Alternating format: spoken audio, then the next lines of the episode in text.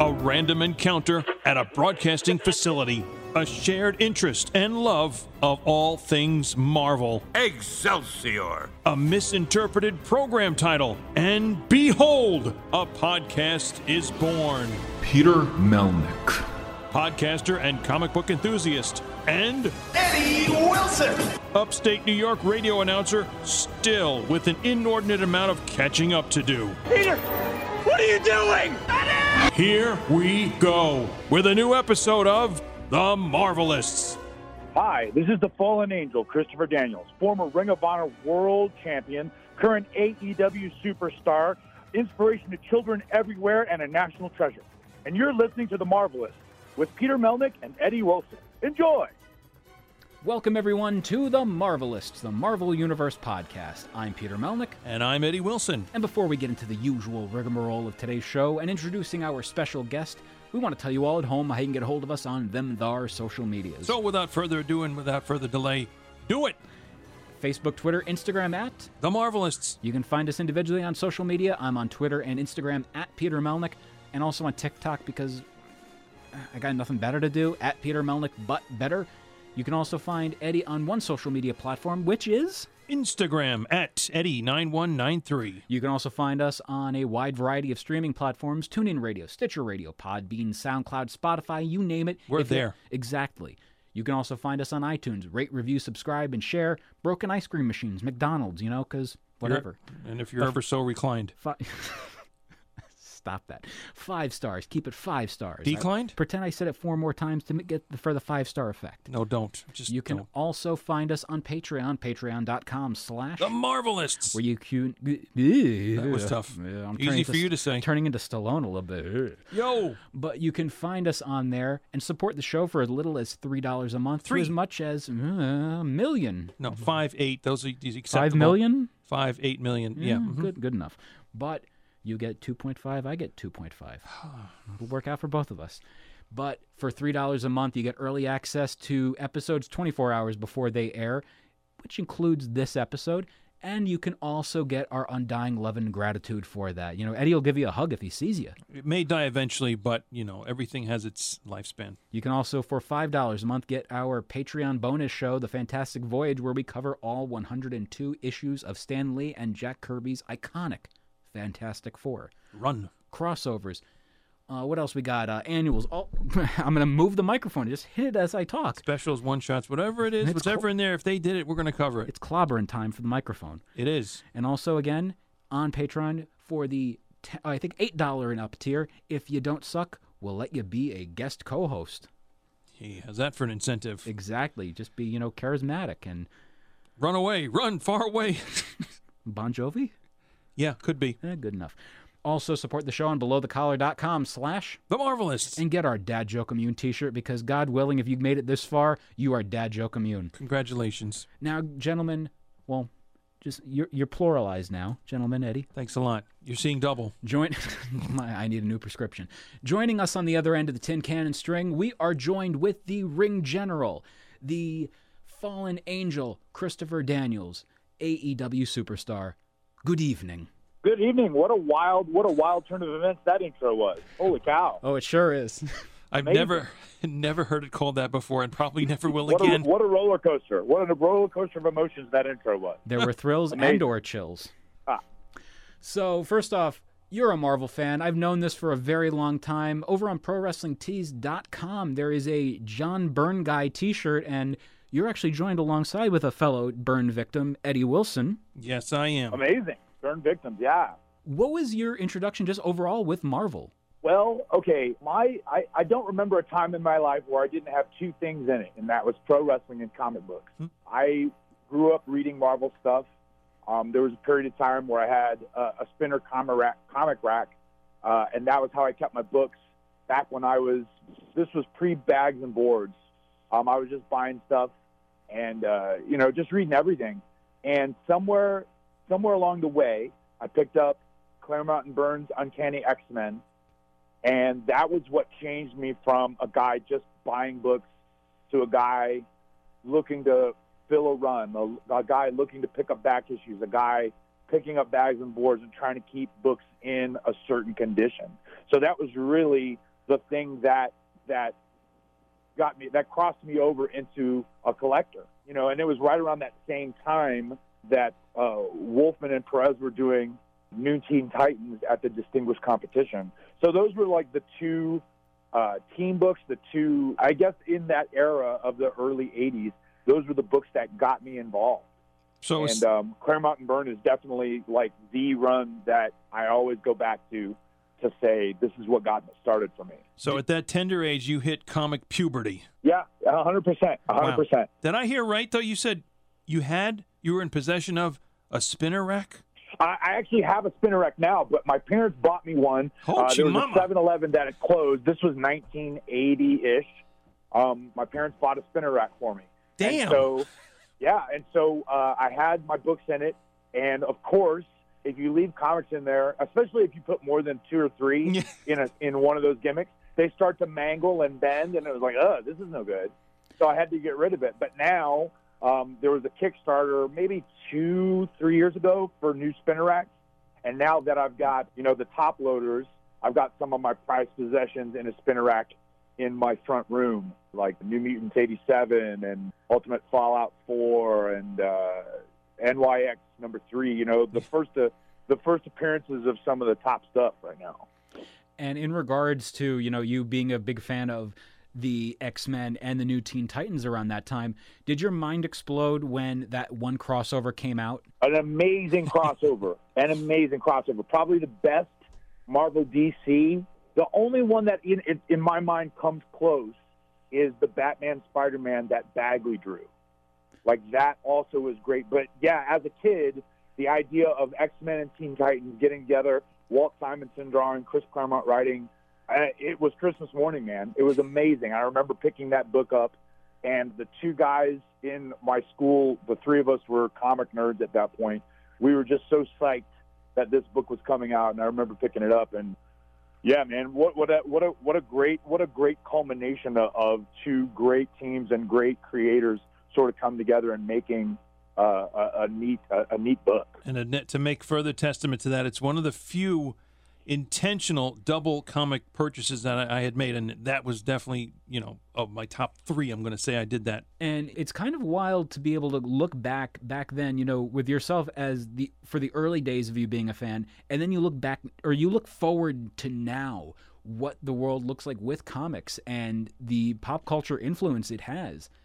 It must be wild to see, you know, characters like Shang-Chi be a very soon household name.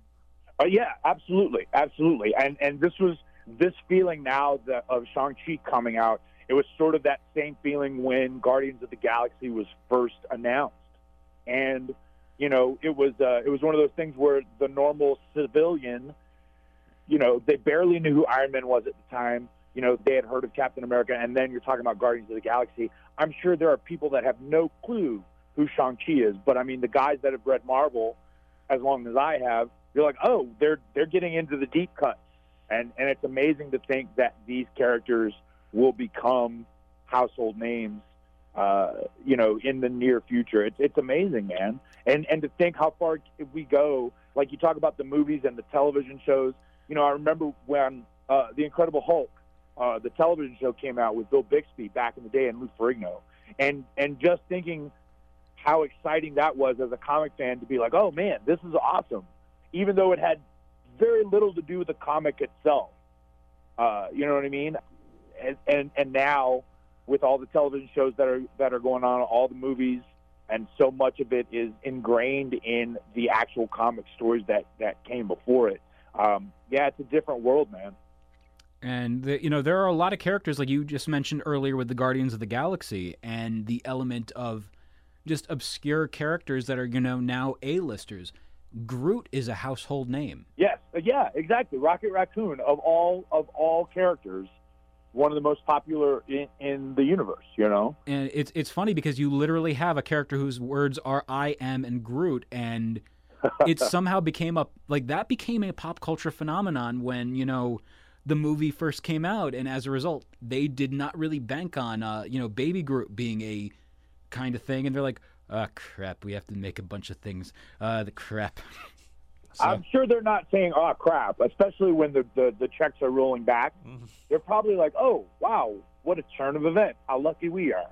It, it's just wild. Like you know, sometimes like those major companies will like not have the foresight to realize, oh yeah, you know, we maybe we should have marketed that as well. Like the whole you know the Grogu situation back you know a few right. years ago. Yeah, I was I was literally about to say like the lack of Baby Yoda stuff when it first came out, as opposed to what it is now, which is just everywhere you turn, there it is. Again, it, it it's really cool to see geek culture permeate the pop culture landscape. Yeah, and, and I think part of the fun of it now is there's there's two ways that that there's two ways that the movies and the television shows go. They either hold super tight to the media that inspired it, or they go off in a wildly different direction. And it's always fun to see what mixture of the two they do. You know, I think that was one of the fun things about WandaVision when I was watching WandaVision, knowing what House of M was and sort of having an understanding of what was going on and still trying to see what was different, what was going to be different from Bendis's. You know, obviously it was going to be a different setup. Obviously it was going to be a different ending. You know, because of the characters. You know, the the lack of mutant characters in the MCU at this point. But just knowing what it was, what the framework was going to be, and how were they going to fill the void between you know what the story was back when Bendis wrote it and what they were going to to put out themselves. That's part of the fun of it is just seeing like, oh, I recognize this from the books, and then oh, that's different from what the book set up. You know, that's the fun to me being a comic reader is is knowing, you know, knowing the background and then seeing what's different and what's the same. It's kind of funny that you know you mentioned the whole mutant element and House of M, and you know the mutants have not made their debut yet, but the whole point of House of M was no more mutants, whereas now we're going to be getting them in the hopefully near future. So it'll be no comma more mutants. Yeah, right, right. Yeah, and it'll be interesting to see how they introduce that. Um, if it's sort of like how I feel like they could go one of two ways as well. They can do something, some sort of uh, Big Bang event that introduces the mutant, the mutants to the the universe, or do they sort of treat it like the way they treated introducing Tom Holland as Spider-Man? They're like, oh, by the way, there's Spider-Man. You know what I mean? Ha- Are, have they been among us this whole time, or is there going to be an event that sort of kickstarts the, the mutant gene on the planet? So, I mean, there's there's there's many ways they can go, and it's interesting to think what they can do, and it'll be cool to see what they do. Now, with the mutants, I'm going to put you on the spot for this one, but how would you introduce them? Which version of the team? Would you do the classic team where it's Iceman, Beast, uh, Marvel Girl, Cyclops, uh, Angel, or would you go mutant? gi- Uh, what's what's it called? Uh, giant size number one. Would you go with that team, or maybe even a mixture of the two? Probably, probably just because of the popularity of Wolverine, I think you'd have to do Giant Size X Men one. Um, and, and and with that, you're obviously going to have the original five as part of it, but you can't at this point. I don't think you can do a mute universe and not have Wolverine be at least part of it. You can't. I mean, I don't. If you don't make him front and center, that's understandable. But at the same time, if you don't include him at all, that's a missed. That's a missed opportunity in my mind. So it's it's probably going to be something, uh, you know. And this is coming from a guy who falls down for a living and doesn't write comic books at all. But it's probably going to be something uh, along the lines of a Big Bang, something that happens to the universe where all of a sudden this stuff happens. And, and the weird thing about that is, like, if you go with the history of Wolverine as it is, it would be you would have to have him. He's he's been around for such a long time. The history of him coming up from the 1800s and being as old as he is, like how do you how do you introduce him without having him have been part of the universe in the first place? Does that make sense? Yeah. I just I just talked a whole series of of loops around myself. And you know, it's funny because we still also haven't gotten the Terrigen Mist because now Inhumans is no longer considered canon for the overall MCU. You know, what a shame. But you know, uh, that was sarcasm blatantly. But um, Yeah. in regards to the Terrigen Mist, we're going to be getting Ms. Marvel soon, uh, Kamala Khan, and there's its own kind of thing over there with the Terrigen Mist element. You know. Yeah, yeah, yeah. It'll be interesting to see how they introduce her as a character when they've sort of foregone the entire the Terrigen Mist and the whole uh, the the whole Inhumans thing after after the television series sort of whimpered away. I have the weirdest feeling they would do the Inhumans versus X Men event on the big screen. I like I feel like that's something they're gonna want to you know aim towards. If that's true, then they'll have to reintroduce everybody. They'll have to reintroduce Black Bolt and the entire Inhuman. Uh, you know, they're not going to go with the guys that they had on the television series, obviously. Um, you know, and, and so like it, it would be. I, I think it would be a lot to try and get them both at the same time. So I feel like the X Men are going to come first, and possibly later down the line they'll reintroduce Inhumans. Um, but I mean, who, who's to say? Yeah. Who's to say? It might be it might be years before they decide to re sort of bring the Inhumans back into the fold.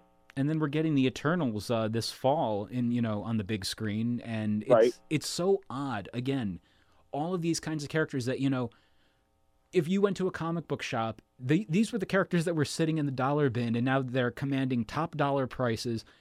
People can't you know keep like a hold of them, and it's it's just so odd because again, Eternals. Now we might have the possibility of the X Men, possibility of the Inhumans. There's oh so many different you know subgroups in this, and it's it's so wild. Yeah, and, and I think part of the difficulty that they're going to find is, you know, now that they've opened up to the cosmos of of the Marvel universe, of the cinematic universe anyway, like it's conceivable that uh, you would only have Eternals interacting with like Thor or Guardians of the Galaxy, and they could tell whole stories where they never even hit Earth.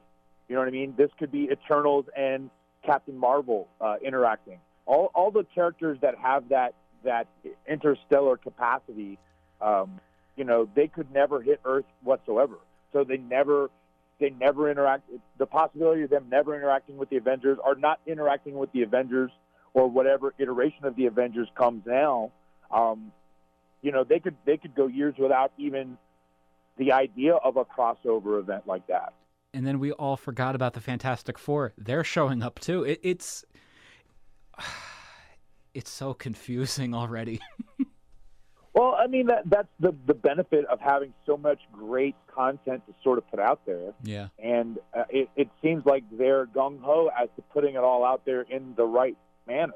So I mean that's that's why it's great right now to sort of be a Marvel guy is to see all of the possibilities, and you know you hear you hear of oh the, the Fantastic Four are going to be introduced and the the fan casting of who's going to be you know oh John Krasinski's going to be Mr. Fantastic or whatever you know all of the all of the possibilities that can happen um, that's part of the fun of, of being the Marvel fan right now is just just the the possibility of the possibilities of it all. And you just mentioned uh, the fa- the fan casting going on right now with Reed Richards. Let's throw uh, Krasinski off the table for this. Who would you have as your pick for Mister Fantastic? Oh man, um, you know it's funny. After I had seen Krasinski sort of mentioned, um, he sort of got stuck in my head. So now it's hard to see someone else.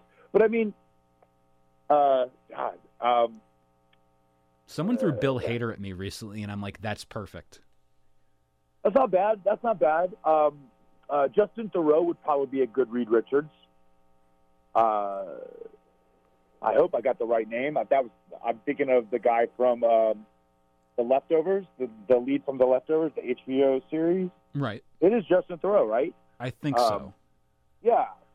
So I, God, now now I'm stuck. Now I'm now I'm going to be stuck thinking: is that Justin Theroux or is that someone else? The entire the rest of this podcast. Moving on. And it's it's just on, man. it's so funny because again, you know, also there have been rumors going around in regards to the multiverse element of the Marvel universe. I had a conversation with a friend today about uh, the upcoming Spider-Man three. Uh, Right. No way is No Way Home, right? Yeah, No Way Home, and like he was talking to me about in regards to they're not announcing uh, Tugboat Tobey or Andrew Garfield yet because they want to, you know, save it for its own big thing because apparently, and I don't know whether or not this is believable or not, but like they want to do an amazing Spider Man 3 and a Spider Man 4, continuing both of those characters' universes. But when I hear the title No Way Home, I kind of think this is the fact of Tugboat Tobey has no way home because he's going to cease to be in this universe. He's going to be the casualty. That's quite possible, man. I sort of, when I first heard No Way Home, I didn't think anything about the uh, the possibility of the multiverse, the the rumors of Andrew Garfield and Tobey Maguire being part of it. I sort of read into the idea that now that he's at the end of at the end of Far From Home, his identity's been revealed. Now there's no way for him to get back to a normal life. Right. Now that people know who he is, and how does that affect his life? How does that affect Aunt May? How does that affect his relationship with MJ? So, I mean, like it, it's conceivable that all of that could be part of it, or none of that could be part of it. And then we're hearing, you know, the rumors going, or not rumors, but like essentially it's been confirmed 100% by the man himself, Alfred Molina, reprising the role of Dr. Octopus and using the de aging technology, which, wow, that's that's going to be really cool to see. Yeah, and, and and honestly, like I read all the all the hubbub about Alfred Molina discussing his role. Um, like I, I think people when people say like, "Oh, it spoiled the plot," I'm not sure that's the case because we don't know how all of this is going to happen yet. It just sort of opens up the possibilities, and I think it opens up the discussion.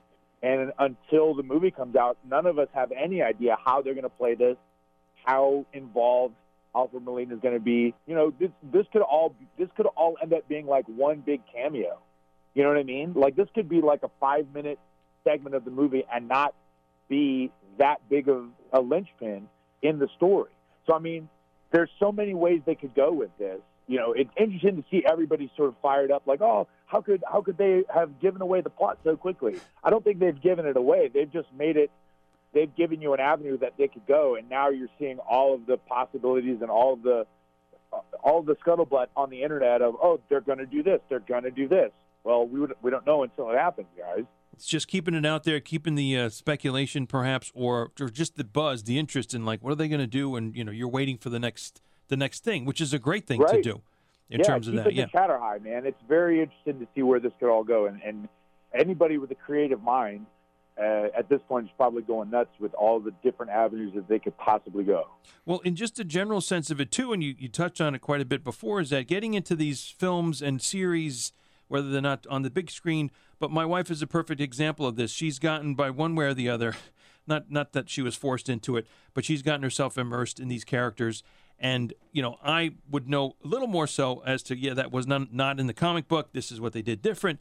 And but she's asking questions throughout, and in some cases I don't have the full answer, but I'm saying this is just what the way they did it here. Well, why isn't this happening, or why? So A th- you wizard know, did it. She's been she's been uh, with it all throughout, and even to the point of, like for example, what just wrapped up the Falcon and the Winter Soldier, and listening to the podcasts that we've done afterwards. We have to do the last one, listen to the last one, and say, well, did you talk about this, and did you mention? Don't forget that. Uh, so she's uh, you know invested to a degree. And again, I didn't force it on her. She was she's just she's into it. So Yeah, it's same thing with my wife. Like we watch, we'll watch the shows, we'll watch the movies, and she'll invariably she's forgotten everything. So she has to, every time she watches, it's like I'm I'm living with the person from Memento, and so she's like, "Wait a minute, what happened here?" And I'm like, "You saw this movie with me, don't you remember?" And then finally, I have to explain a what happened in the movies prior, and b how they did it in the comics. So um, luckily, I've got a better memory than her, so I just it makes for fun conversation. And it's uh, it's funny because with the the Disney Plus shows, there's so much stuff. Again, Ms. Marvel's coming along. We're going to be getting a She-Hulk series, and I do love when I see fan reactions to announcements and like when Kevin Feige did his announcement for the upcoming shows and everything. He talks mm-hmm. about She-Hulk and he goes, anything can happen in a law firm, like something to that effect. And Right. Even as simple as what he said, I loved hearing the reaction of the fan base where they're just like, "Oh my God, Charlie Cox Daredevil's showing up." I'm like, nowhere in that did he say that. He said anything can happen in a law firm. Anyone can show up. And like my immediate reaction was the Dan Slott run, where a certain waterfowl shows up from the planet, uh, you know, planet Duck, or Right. you know what I right, mean? right. I want to see Howard in these things because why not? Sure, sure, sure, sure. And and um, you know, in addition to all the things you just mentioned, you know, when they mentioned Moon Knight being a Oh. part of the upcoming stuff, and all the all the uh, all the talk about Oscar Isaac being a part of that show. I mean, these are all speculations and and theories and all that stuff. That's part of the fun as well. Is just trying to figure it out and trying to be a step ahead of the people that are putting it out to see what they do, where they go, how they interact, all this stuff. I, it's funny that you mentioned Charlie Cox. I back in the day, I thought for sure that they were going to introduce all of the street level, the the guys that were in the Defenders. I thought they were going to introduce them through the Agents of Shield television show, and I thought that was an opportunity that, you know, for whatever reason, whether it was licensing or you know contracts between Netflix and Marvel and ABC, um, I just thought that was something that would have been a cool way to sort of integrate everything in the way that they've integrated the, the movies. Um, if they integrated the television products uh, the, or the television properties, I thought that would have been a great way to do it. And for whatever reason, they didn't. But you know, there we go. And it's funny because with a lot of those shows, first off, I remember the perfect way to say that they could have merged together with these. Every show of the uh, Netflix series, they always had the opening saying ABC Studios production, and Right, that's right. the perfect you know tie into there. But, uh, but it's funny because you know the MCU gets like mostly like ninety nine percent of the time perfect scores, perfect fan reactions, and then the Netflix series on occasion got like really great, but some were like eh whatever. But some of the eh whatever ones like Iron Fist, I still liked. You know, I I absolutely. I thought Iron Fist was the only uh, was the only episode or the only one of the four whose second season was better than the first. that's what I've heard. I felt like, yeah, I, I felt like all the other, all the other ones sort of took a dip in quality, or I just didn't like the second season as much as I, as I liked the first of Daredevil, of Luke Cage, of Jessica Jones. Iron Fist for me, it tightened up. It got a better. I felt like it had a, a more singular flow of where you were going. It was easier to enjoy in my in my thought process.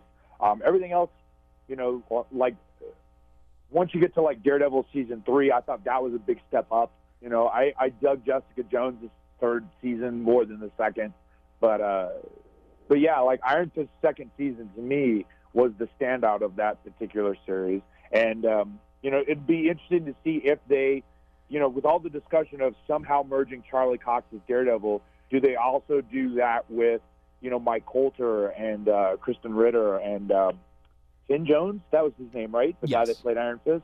Yeah. So do they do the do they bring those guys in? Do they recast? You know, it's uh, it's a mystery until we see it happen. And it's a bummer too because you know the idea of potential recasting where you have an actor like Mike Colter who is Luke Cage. You know, I met him at a uh, comic convention a couple of years back, and just that that intensity, that you know, the presence he has. The man was Luke Cage. I literally walked up to him, and I'm thinking in the back of my head, "Don't call him Luke. Don't call him Luke." and there's just that element of how great they are in the role. You know. Yeah, yeah, yeah. I, I thought all of those all of those guys in the the Netflix stuff sort of fit their characters real well, and um, you know there were there were good episodes and bad episodes, but I thought overall like that was a a, a very good set of characters and good good product that Marvel had put out. And it's funny too because again, you know, going over to Luke Cage, one of my favorite moments in the first season because I still haven't gotten to the second is the moment of Bring the Ruckus with the car door and the Wu Tang Clan playing, and it's just Right. there's so many memorable, great moments that stick with you. Like I'm, you know, I love so much about what happened in the Marvel Cinematic Universe on a musical side, especially Guardians, especially the Spider-Man movies, which have low key some of the best soundtracks of the entire MCU. But Yeah. you have moments like the Bring the Ruckus scene. You have the uh, hammer fight from Iron Fist season one. You have all these moments that just stick with you, and they have the musical element to them, and they're great. What I'm what I'm getting at is, Chris, have you ever been in a submarine? I can't say that I have. That's one. That's one method of transport I haven't gotten to yet. We were on our way there when we talked about you know sub stories. So, but or or the hunger pangs just kicked in for a Eddie, sub sandwich. This is why you're the better word man guy than I am. Mm, maybe maybe when it's time. Attaboy. Chris, it does sound like you are invested in a lot, if not all, of these characters. So it wouldn't be fair, maybe, to ask you to try and give you give us a, a top three. Um, but I was also going to back up and say, if you remember when you first started, never mind what age you were reading comic books, who were your first? What were your first comic books that you actually picked up and read? Oh man, uh, I don't remember the first ones that I read. Honestly, like everything sort of reverts back to the the X Men stuff, the Uncanny. Um, you know, the the Dark Phoenix saga. That was the stuff that I, uh, you know, anything that Byrne drew, like really, I was drawn to. Like once he left X Men, um, you know, he, he he putted around until he got to his Fantastic Four run, um, and then that was amazing in and of itself as well. Um, so yeah, I was I was I was really drawn to a lot of the artists at the very beginning, and part of it I think was the popularity of the art uh, in the '80s. Guys like Byrne, guys like George Perez, guys like Frank Miller, like those artists sort of drew me in, and so um, you know I I went to Uncanny X Men, I went to Daredevil, I went to New Teen Titans, you know, and then the subsequent stuff that they drew.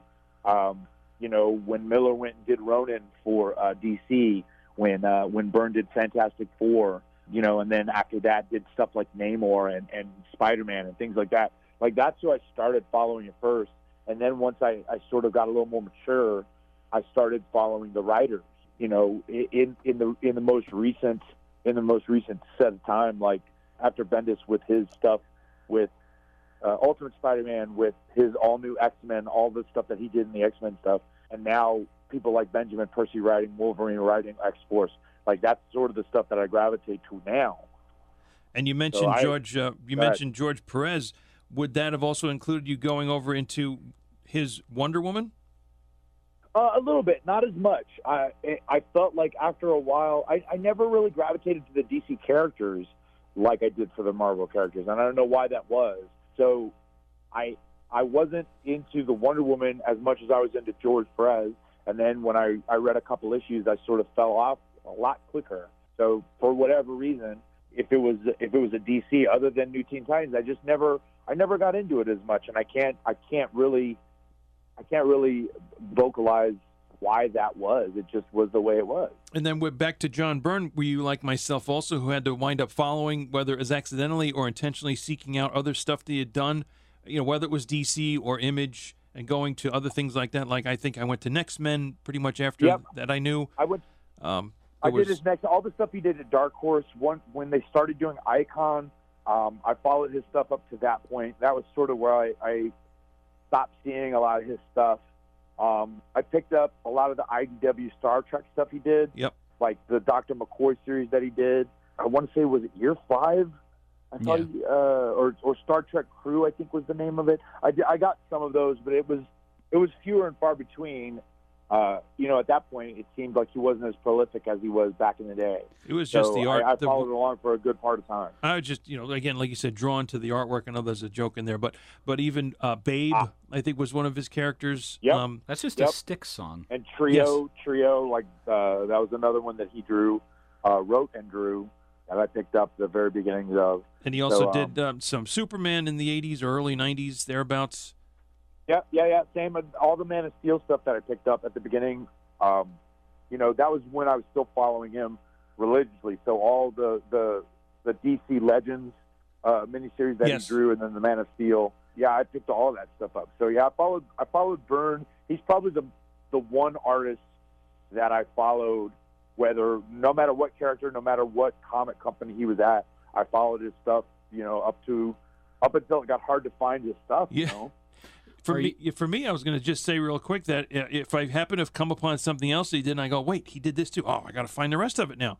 You know, Right, uh, right. the short was a seven issues, I think. DC Lab Rats. There's one. Um, Yeah, uh, the Atom, like the first couple of issues of the Atom, he did. There was a series that he did for them. Yeah, there's a, there's a couple of different ones that he did. Some short, some short runs. and I think I they wanna say he even did uh, like a demon one. Uh, gets- maybe some uh, New Gods. Yeah, he did some New Well, God he- stuff. And And I- I, felt like I felt like once he sort of once he sort of cut ties with Marvel, he wanted to get into the stuff that Kirby had created over at DC Okay. because And- I felt like that was the stuff that he really respected and was like, oh, I'd love to do the stuff that Jack that Jack did. So he was doing New Gods, he did Demon, you know, and then he also, like you said, Lab Rats, he created his own stuff. And another one I just thought of too was because I kept getting Suicide Squad in my head, but I think it was more it was uh, Doom Patrol. Hell yeah. Right, Doom Patrol, yes, yes, yes, yes. He did a uh, he did a uh, twelve issues of that or something like that. Yeah, and So a, a pretty pretty substantial run for Doom Patrol, I thought. and it's funny too because um, do you check out any of his stuff on his website, his uh, forum where he's doing the X Men Elsewhen? I have not. I have not. I was reading it some of it before, but I don't get an opportunity to, to go to his website that often anymore. So I, I remember seeing the beginnings of that and uh, people commenting on it and stuff, but I never I never really delved too deeply into it. I, I just don't for whatever reason I'm not that big of an internet guy where I'm I'm following the the website itself and getting on the forums and stuff. So yeah, it just wasn't my scene for whatever reason. It's just a bummer that it has not like he was uh CB Cebulski was trying to bring him over, like bring him back to Marvel so they could actually publish the Elsewhen books and nothing came about of it obviously, but it's like, you know, he's I think he's up to issue number 20 on his website and some people have even gone forward and you know took those pages and made them into like, you know, print versions and there's a lot of uh, a lot of hullabaloo about that one, and it's kind of funny after a while, you know, because like even you know Rob Liefeld, the Rob father himself, he's got a copy of them now, and like it's a badge of honor if you were able to get the uh, if you were able to snooker the one company into printing it for you to print it for you. Right. Ah, that's amazing, man. I'll have to look that up. But it it is definitely worth checking out. It's a lot of stuff to cover. We are so happy that we get to talk about about this, and I guess we could keep going into into other stuff too. I don't know if there's anything left to say. Hey, I'm looking forward to if they're gonna pull up this obscure character. Any anything in your head that you you know you haven't seen come to life yet that you would want to? Um, nothing off the top of my head. You know, I, I think, I think the the things that I haven't seen, like it'll be interesting to see if they, like you said, they're bringing Miss, they're bringing Kamala Khan. So it'd be interesting to see if they go like a champions route, you know, with Kamala Khan and Miles Morales. If they introduce Nova, they've you know they've introduced the Nova Corps, Mm-hmm. but they've never introduced Richard Ryder or Sam Alexander. So do they do that? Do they go? Do they get a, a, a, a you know a young heroes team like the champions together? That would be interesting. You know, and then I, I think probably the other thing now is do they do they do someone like Spider Woman? Do do they do a Jessica Drew? Do they uh, do they bring her to life, or do they wait until they have full control of the Spider Man character? As someone You know, who wants to who un- knows who knows how that's going to go? How long Sony's going to have their hands in the Spider-Man game? As someone who wants to unload the first appearance of Spider Woman, I absolutely am down with seeing Spider Woman on the big screen. Yeah, but yeah. I think I think it's a matter of time, man. I think it's a matter of time. oh yeah, Like if you had said ten years ago, you know, how about that Shang Chi movie, and you're like, what are you even talking about? So I, I think at this point the doors are open, man. It's just a matter of find a find a director, find a writer, find uh an actor who's interested, and and the possibilities are endless. How great is it, by the way, that we're getting the proper pronunciation of these characters? Now we know that it's not Shang-Chi, it's Shang-Chi, because Lord oh, if you Feige. hadn't said it, if you hadn't said it, I'd have been saying Shang Chi this whole time. So I- thank God you said it first. I, the funniest thing is because when uh, I watched the announcement from Kevin Feige, he's just like, and coming soon next in the parade of uh, Disney and Marvel things, it's Shang-Chi. I'm like, okay, that's how I have to pronounce it. and, uh, you know, I've said it on previous episodes, but there was that uh, upcoming into the multiverse kind of thing when Disney Plus first launched, and it was like Right. five minutes long telling everybody what's coming. And I always equate it to Kevin Feige as the guy like one of the uh, announcers on the Macy's Thanksgiving Day parade where he's just like and coming up next it's Moon Knight. Yes Moon Knight. Moon Knight he's crazy and has multiple personalities. Behind him is a, a parade float for a Broadway show that's going to close in 6 months. But just Yeah. all sorts of you know it's the weirdness of Marvel too that we're seeing come to the forefront. Yeah, and and and you know, I think now that you know, fingers crossed, this pandemic is sort of coming to what seems like the end. We're going to see the onrush of stuff that sort of got pushed back. uh, stuff like Black Widow, um, you know, and and uh, the other uh, Disney Plus shows that seem to have got pushed back slightly.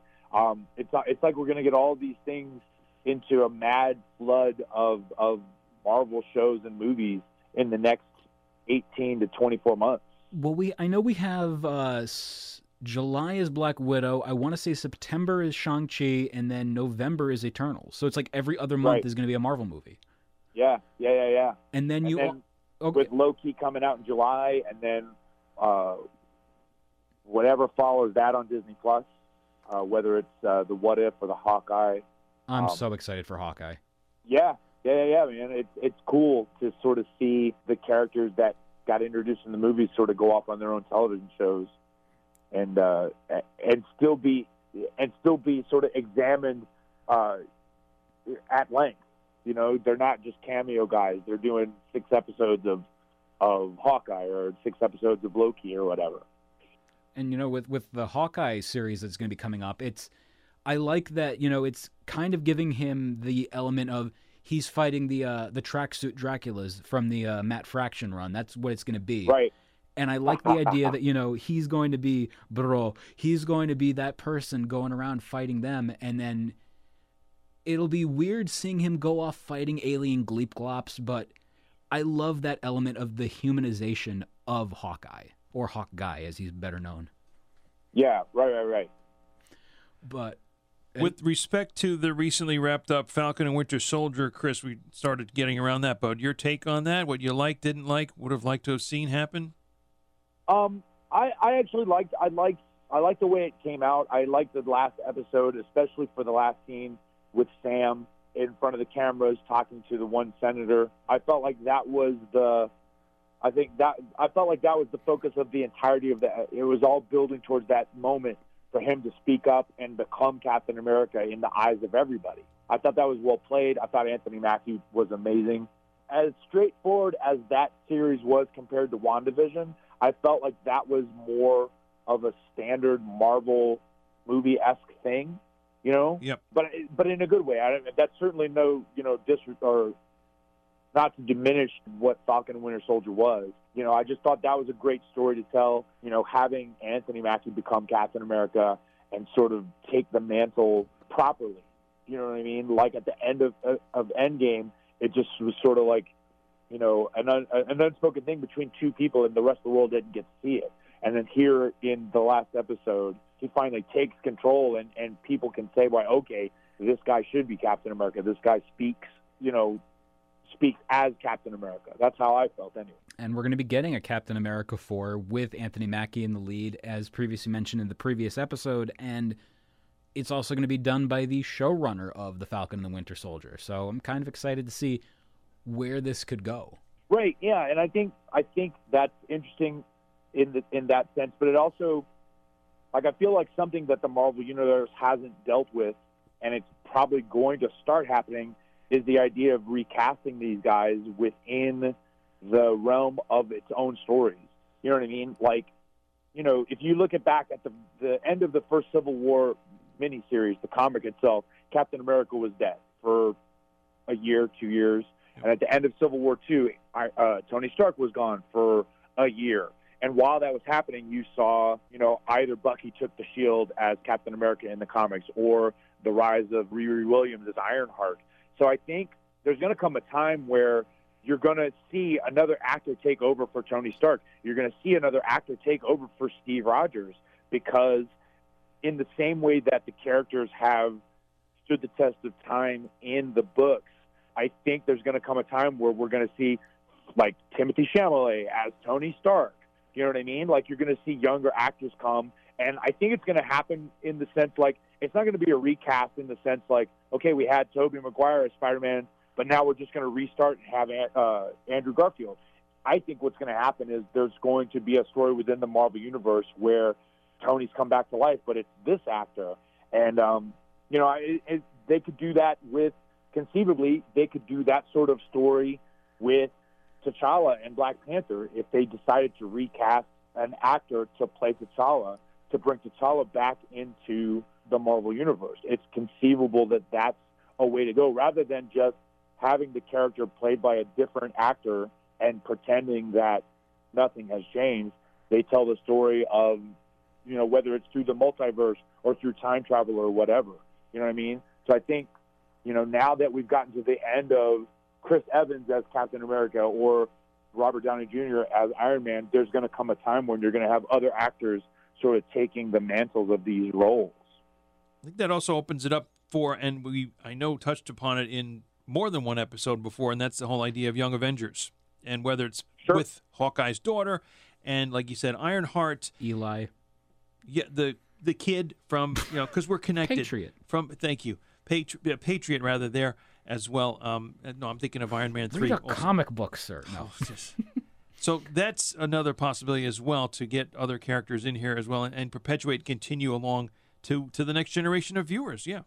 Yeah, absolutely. Yeah, because I, I think I think there's there's going to come a time where they're going to want Tony Stark back in the Marvel universe, the cinematic universe. They're going to want Steve Rogers back. And how do they do that? Do they just recast, or do they tell a story where somehow Tony has come back and it's this actor, or somehow you know Steve Rogers is alive again and it's this character? I mean, they've done it so well in the comic books for so many years. Now that we've gotten to the end of the first iteration of these characters on the screen, I, I think it's just a natural progression to get different actors playing. So it'll be interesting to see how they creatively do it. I mean, they've got they've got the stories at their fingertips, and they've got the writers who made these characters sort of pass away and come back to life and that sort of thing. So, like the possibilities, again, like we say, the possibilities are endless. And it'll be cool to see how they get there.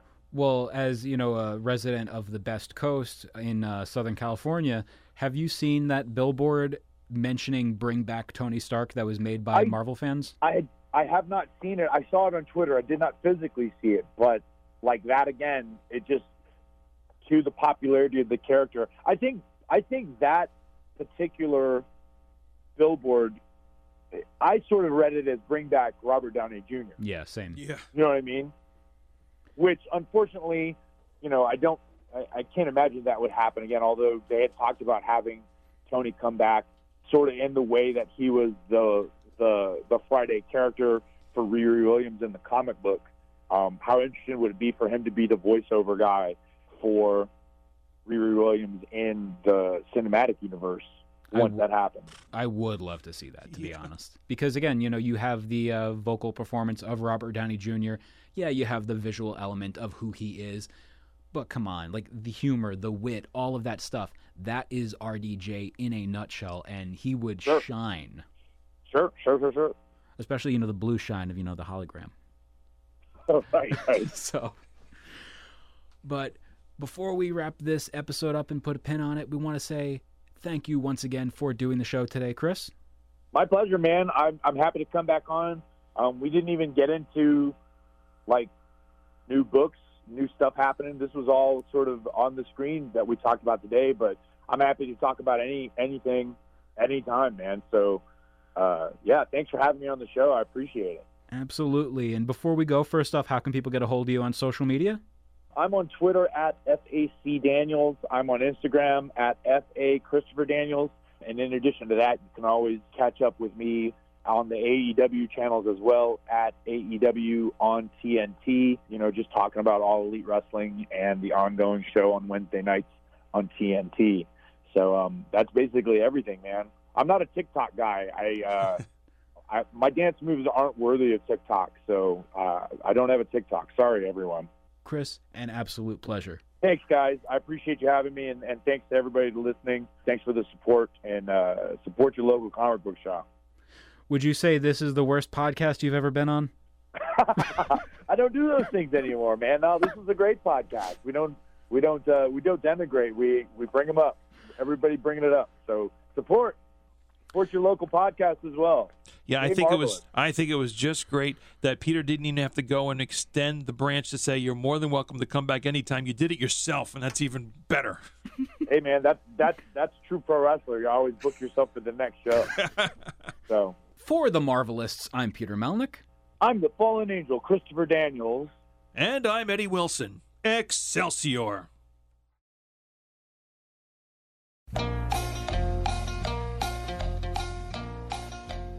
It's obsessed with Marvel with the Fallen Angel, Christopher Daniels. Thank Hey, you for I'm sticking back. around. Yes, you never left even. Okay. Exactly. So Don't call it a comeback.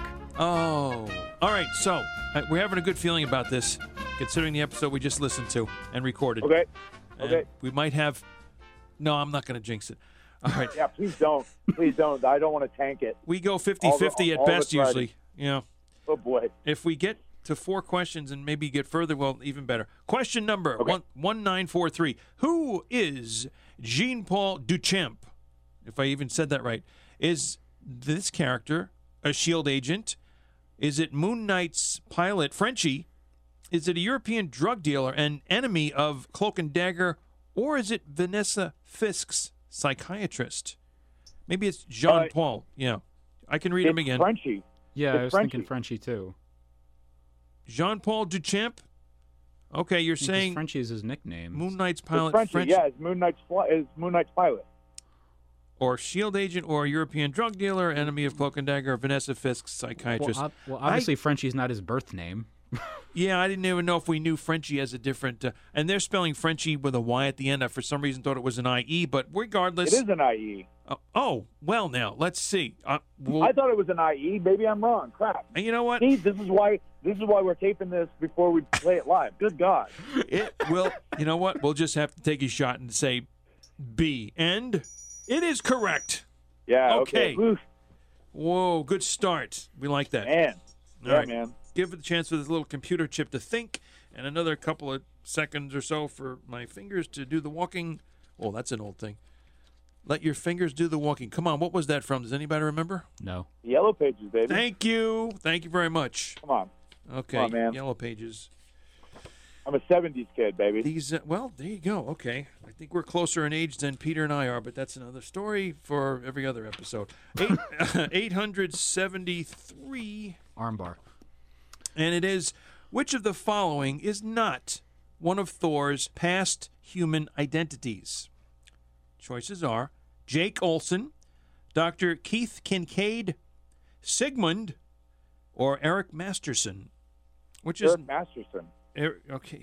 He's on it just right away. I'm just holy cow! Oh, I lo- I'm sorry. Was I supposed to wait? I'm sorry. no, no. If you know, you go. That's it. yeah, man. Okay. Yeah, Eric Masterson. Jake Master, uh, Jake Master, Jake Olson, Dr. Keith Kincaid, Sigmund, and Eric Masterson. Okay, well, we're going with letter D, and it says no. Uh, Dr. Keith Kincaid. Now I can't reference where these other aliases Eric were used. Eric Masterson is Thunderstrike. So was he Thor first? Oh well, well, got got us on a technicality, perhaps. Eddie, get Ron Friends on the line. No, no, Ron, Tom Brevoort. Him too. Yeah, I- right. Uh, he's on it. I mean, we have a flagged question here, and the book said it was different, and Tom was our guest in studio. He said, No, I wrote that. That is wrong. the book is wrong. We move on. All right, so moving up here to The, the East Side. one. I, I had a feeling we were going that route. Thank you. 1937, who says, Who was Jonathan Powers? Question uh, answers The Exterminator, The Jester, The Organizer, or Brother Brimstone? Who was Jonathan Powers? The Exterminator, The Jester, The Organizer, or Brother Brimstone? Ooh, Oof. that's man. Uh, Yeah, we get those a lot. See, I heard power and I thought power pack, but no. Yeah, that's what I was That's thinking too. yeah, no, but the ending is power, not powers. Exterminator, jester, organizer, brother brimstone. I'm psycho I'm psychically trying to figure out an answer here. And I- Tito Fuente. I'm I'm I'm gonna I don't know, brother I'm going to say, say, wait, say the four again. Say Ex- the four again. the exterminator, the jester, the organizer, or brother brimstone. It's not Brother Brimstone, and it's not the organizer. I, I, I'm going to say the Jester. I'm going to say the Jester. Okay, let's let's go with that because Wait, Eddie, you didn't ask what I think. what do you think, Peter? I think what Chris thinks. You think that's what I have. God. that is correct. Jonathan Oh. Powers, the jester. Yeah. Let's remember that because inevitably, hopefully, whatever, this will come up again. Um, I think we're going to maybe push our luck and go ahead to one more because we're just I don't know we're sort of cranking through this, good, bad, or ugly. Mostly ugly. That's why it's just visual, uh, audio. How Hello. dare you? My mom says I'm handsome. Two foot. Well, that's your mama. Okay, I 24, have 28. radio, so Yeah. Ditto. and that's my job. 2428 is the question number. Of which race were Red Raven's bird people an offshoot? Whew. Choices are Shi'ar, Inhumans, Deviants, or Eternals. Shiar. Shi'ar. Of which race were Red Raven's bird people an offshoot? Shi'ar, Inhumans, Deviants, and Eternals. I know you said Shi'ar, and I thought of Deathbird for some reason, so I'm like, oh, bird, bird people. I. A Ms. Marvel foe, actually. Death, Deathbird, I think I remember in her run. Good for her. Any any idea, Chris? ah man, uh, Because I feel like Shi'ar would make sense because they're the most birderific. They're most bird that makes.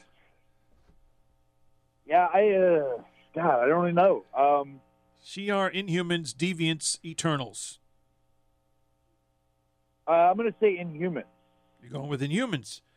All right. yeah, Let's rock, paper, scissors this. with some degree of conviction or confidence, Peter says, "Hey, let's try A." I was going to think deviants myself, but I'm going with A, and it's not correct.